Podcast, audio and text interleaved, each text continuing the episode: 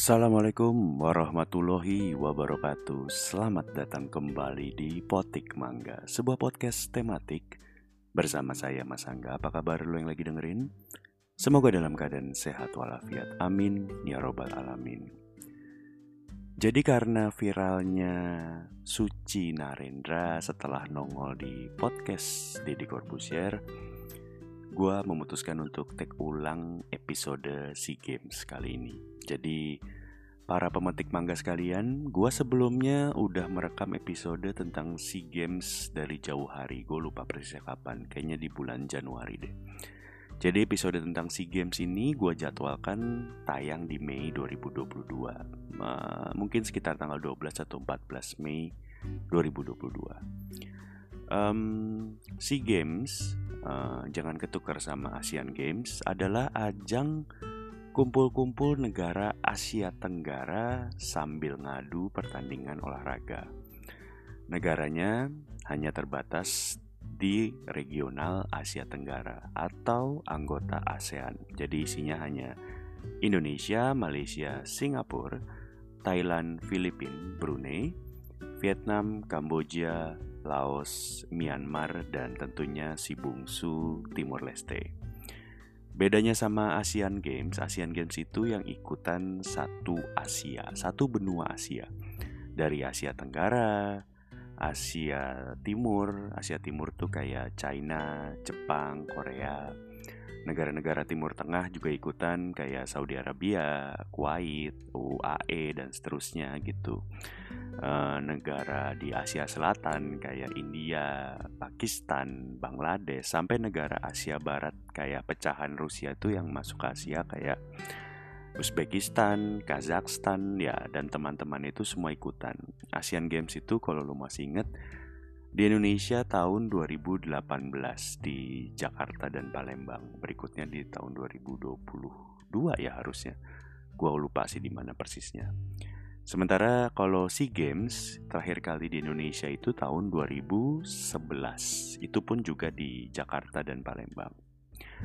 SEA Games itu menurut gua lebih kayak semacam ajang kumpul-kumpul negara Asia Tenggara, bukan semacam ajang olahraga seriusan yang dipersiapkan untuk tingkat atau level yang lebih tinggi lagi. Sebuah ajang yang sifatnya happy-happy. Gua nggak bilang juara SEA Games adalah juara yang tidak mengeluarkan usaha keras atau tidak latihan seriusan enggak gue tidak mengecilkan para juara SEA Games yang sudah membawa medali emas ke negaranya termasuk Indonesia. Jadi bukan itu maksud gue. Tapi maksud gue adalah uh, SEA Games itu kayak event 17-an di sebuah komplek. Bukan mencerminkan event olahraga internasional yang dibuat untuk mengukur dan mempersiapkan diri demi ajang yang lebih besar, macam Asian Games atau bahkan Olimpiade. Jadi gini, um, SEA Games emang awalnya dibuat untuk mempererat pertemanan antar negara di kawasan Asia Tenggara. Yang gue tahu kayak gitu. Jadi memang akarnya itu kan dari negara-negara Asia Tenggara itu berkumpul membentuk ASEAN, Asosiasi negara-negara Asia Tenggara sebagai um, perkumpulan negara yang secara letak geografis itu berdekatan, tapi secara budaya cukup beragam gitu. Um, mungkin orang di luar ASEAN ya, di bahkan di Asia, di luar ASEAN atau bahkan sampai kayak orang Eropa, uh, Amerika atau Australia gitu ya Orang sekilas lihat kayak Indonesia, Malaysia mungkin sebagai negara yang serupa. Tapi kalau kita lihat budayanya sebagai akar budayanya itu kan jauh sekali ya perbedaan dan keragamannya atau kayak mungkin orang-orang mikirnya kayak Thailand dengan negara-negara Myanmar, Laos, Kamboja itu pun menurut gue sekilas sama tapi jelas jauh berbeda gitu. Atau kayak Filipina itu jauh lebih beda lagi ketimbang negara ASEAN lainnya gitu. Singapura pun sudah beda. Makanya setiap kali ada pagelaran SEA Games cabang olahraga yang dipertandingkan pun bisa beda-beda. Beda-beda tuh kayak gini. Jadi setiap kali ada tuan rumah uh, sebuah negara ditunjuk menjadi tuan rumah SEA Games, itu boleh nambahin atau ngurangin cabang olahraga yang dipertandingkan. Termasuk menambahkan cabang olahraga tradisional dari negaranya atau mengurangi cabang olahraga yang negaranya gak jago-jago amat gitu. Ini buat tuan rumah ya. Buat penyelenggara acara, bukan negara yang mengirim atletnya. Itu beda lagi. Nanti kita akan sampai ke sana. Jadi, tuan rumah SEA Games boleh menambahkan cabang olahraga ketika ditunjuk menjadi tuan rumah SEA Games. Contoh cabang olahraga yang sifatnya tradisional sebuah negara itu uh, biasanya berkaitan dengan misalnya olahraga bela diri jadi setiap negara kan memiliki hmm, akar bela diri yang berbeda-beda gitu. Kayak misalnya Indonesia punya pencak silat. Di Vietnam ada namanya Fovinam kalau gua nggak salah. Kemudian Thailand misalnya punya Muay Thai. Atau uh, cabang olahraga lain kayak misalnya petang Petang itu konon populer di daerah Thailand dan di Indochina sana lah, Kamboja, Myanmar, Vietnam, kurang lebihnya kayak gitu. Si petang itu kalau lo belum pernah lihat kayak gimana mainnya, bisa lo googling, bisa lo cari di YouTube. Itu kayak bowling tapi di lapangan rumput. Eh, mirip-mirip kayak olahraga di Perancis atau di Eropa sana lah, kurang lebih yang bawakan bangsa Eropa ya, kurang lebihnya kayak gitu. Lo google aja sendirilah kalau memang lo penasaran si petang itu kayak apa gitu. Atau misalnya ada cabang olahraga yang misalnya ngetop di negara-negara rumpun Melayu gitu kayak di Indonesia, Malaysia, Brunei, Singapura itu kayak misalnya sepak takraw. Sepak takraw itu uh, ngetopnya di negara-negara Melayu gitu. Atau SEA Games itu juga mempertandingkan um, olahraga-olahraga ngetop tapi bukan olahraga yang ada di Olimpiade. Contoh olahraga yang ngetop tapi tidak dipertandingkan di Olimpiade itu kayak misalnya catur. Catur itu nggak ada di Olimpiade tapi satu dunia main catur kan. Atau kalau misalnya kayak bridge, bridge juga um, tidak dipertandingkan di Olimpiade. Atau biliar, biliar ngetop satu dunia bisa main biliar tapi tidak dipertandingkan di Olimpiade. Atau kayak misalnya wushu atau karate itu ada di SEA Games tapi nggak ada di Olimpiade. Tapi ada juga kayak misalnya di tahun 2011 di SEA Games Indonesia kalau lo ingat Indonesia sebagai tuan rumah mengusulkan dan mempertandingkan akhirnya cabang olahraga sepatu roda rolling skate. Rolling skate itu pada saat itu memperebutkan 12 medali emas.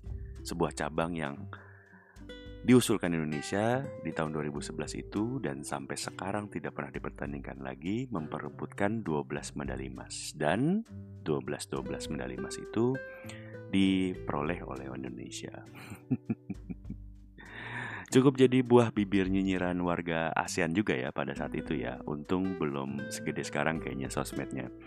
Soalnya di Indonesia, atlet-atlet Indonesia di roller sports itu menyapu bersih semua medali emas. 12 medali emas itu semua orang Indonesia, atlet Indonesia.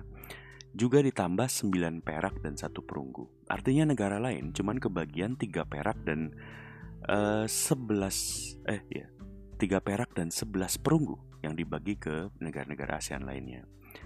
Yaitu sebenarnya kok bisa kalau mungkin lo mempertanyakan kok bisa Indonesia tiba-tiba mencalonkan atau mengusulkan sebuah olahraga roller skate yang akhirnya medali emasnya diambil alih oleh semua atlet Indonesia.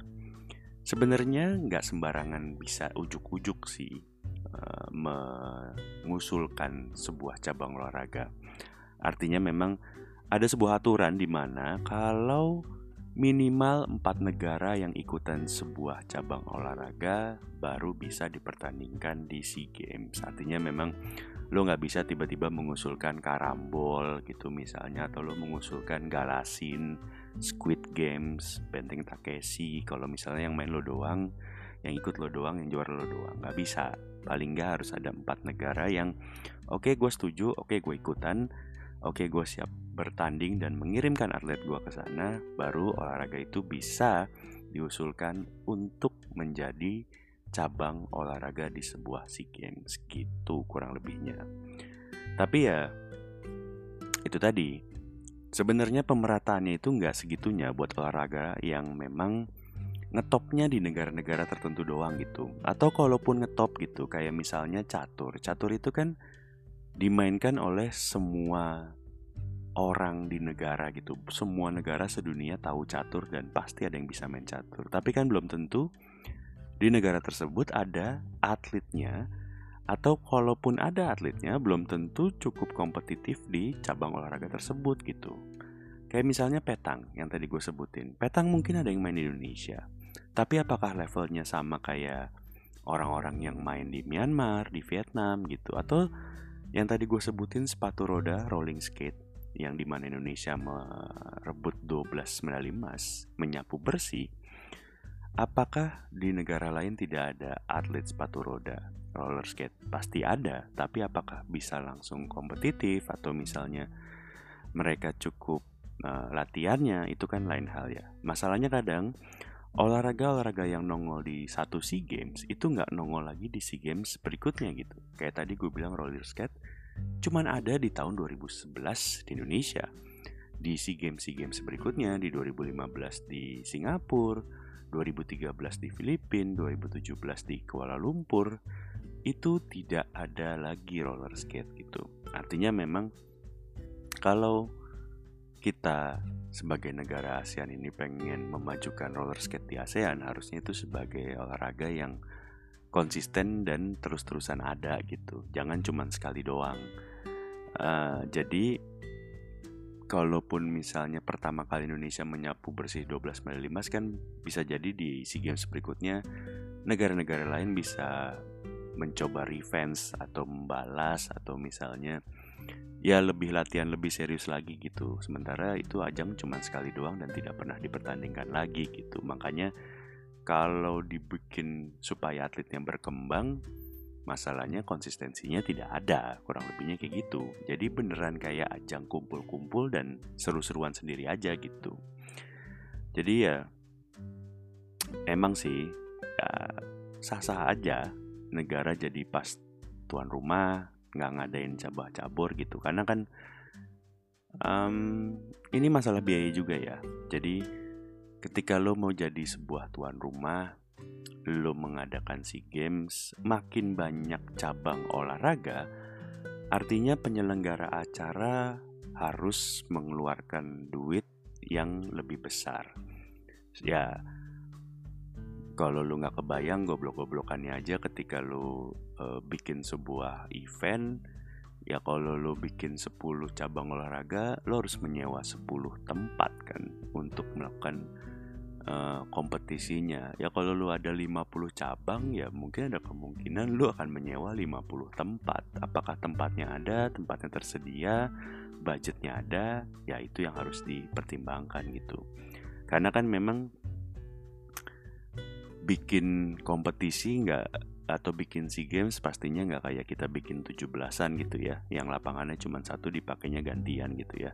Dan nggak cuma nyiapin tempat artinya kan nantinya harus ada perangkat pertandingan. Perangkat pertandingan itu ya kayak ya wasit, official, misalnya papan skor atau misalnya dan seterusnya dan seterusnya. Sampai panitianya dan juga bahkan sampai nyiapin kamera media untuk penayangan siaran langsung kurang lebihnya kayak gitu Ya makanya um, wajar-wajar aja ketika sebuah negara terpilih menjadi tuan rumah SEA Games, mereka harus memilih cabang-cabang mana yang misalnya pertama negara gua jago atau paling nggak negara gua cukup bersaing lah. Dan kedua, cabang-cabang olahraga yang banyak yang nonton. Mungkin negara gua nggak jago gitu. Anggaplah misalnya katakanlah Brunei Darussalam jadi tuan rumah SEA Games. Brunei kan nggak jago bola, Ah, masa iya tapi sepak bolanya jadi nggak ada di SEA Games? Karena sepak bola adalah cabang olahraga yang paling banyak penontonnya sedunia. Pasti diadain. Nah kurang lebihnya kayak gitu. Dan otomatis ya cabang-cabang yang bikin sponsor banyak yang masuk. Kurang lebihnya kayak gitu. Sama juga halnya dengan negara yang mengirim atletnya ke SEA Games. Jadi pemetik maga sekalian, SEA Games berikutnya itu mulai 12 Mei di Hanoi, di Vietnam. Indonesia terakhir gue baca mengirim 476 atlet untuk sekitar 31 cabang olahraga, kurang lebihnya. Sorry kalau gue salah, bisa dicek sendiri. Sebagai pertan pertandingan lagi, sebagai perbandingan, tahun 2019 SEA Games terakhir di Filipina sebelum Covid, Indonesia itu mengirim 841 atlet.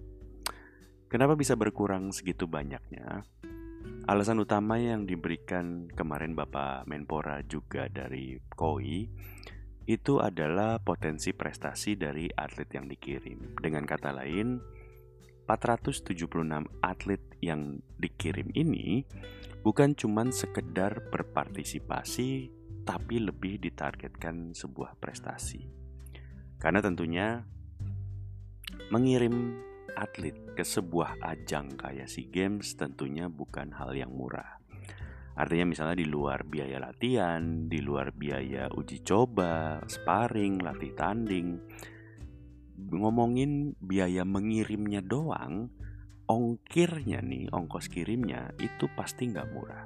Gampangnya gini aja deh. Anggap 476 atlet itu, anggap aja satu orang mengeluarkan biaya 10 juta. 10 juta itu untuk uh, pesawat pulang pergi, hotel di sana, makan. 10 juta per orang kali 476 atlet itu sudah 4, 76 miliar rupiah. Itu baru atletnya doang. Belum pelatihnya, belum ofisial, belum pendamping, fisioterapis, tukang pijit dan seterusnya dan seterusnya. Ditambah misalnya operasional di sana kayak sewa transportasi, sewa bis, sewa tempat latihan, itu biayanya mungkin bisa puluhan miliar. Karena gue nggak yakin satu atlet aja biayanya 10 juta, pasti lebih dari itu gitu. Mungkin juga ya pandemi bikin pemerintah, Kemenpora dan KOI dalam hal ini Komite Olimpiade Indonesia bikin hitung-hitungannya mungkin uh, kalau jor-joran ngirim atlet ke SEA Games agak nggak masuk mungkin ya karena kekurangan biaya.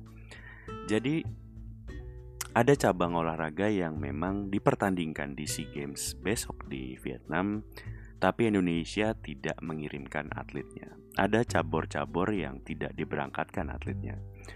Gue bacain ada 14 cabang olahraga yaitu bola tangan indoor, bola tangan pantai, uh, dansa, petang, nggak dikirim petang, ada kuras, ada futsal, ada biliar, tenis meja, muay thai, shangki, loncat indah, senam ritmik, senam aerobik, binaraga, dan sepak bola putri. Itu yang gue baca ya. Gue nggak tahu kalau pada saat episode ini tayang ternyata ada sebuah perubahan dari atlet yang tidak dikirim itu jadinya dikirim gue belum tahu karena memang tentunya selama batas pendaftarannya masih dibuka oleh penyelenggara SEA Games kita masih bisa mengirim atletnya kurang lebihnya kayak gitu tapi memang dari 14 cabang olahraga yang gue baca pada saat ini Gua ada beberapa cabang yang gua mungkin menanyakan kenapa nggak diberangkatkan. Kayak misalnya sepak bola putri. Sepak bola putri baru aja kemarin lolos di AFC Asian Cup untuk kali pertama. Ya walaupun memang viralnya akibat dibantai 18-0 oleh Australia. Tapi menurut gua uh, itu untuk kali pertama timnas putri Indonesia bisa lolos ke Piala Asia gitu. Maksud gue kalau memang pengen lebih berkembang, nggak ada salahnya diberikan kesempatan lagi. Menurut gue kayak gitu.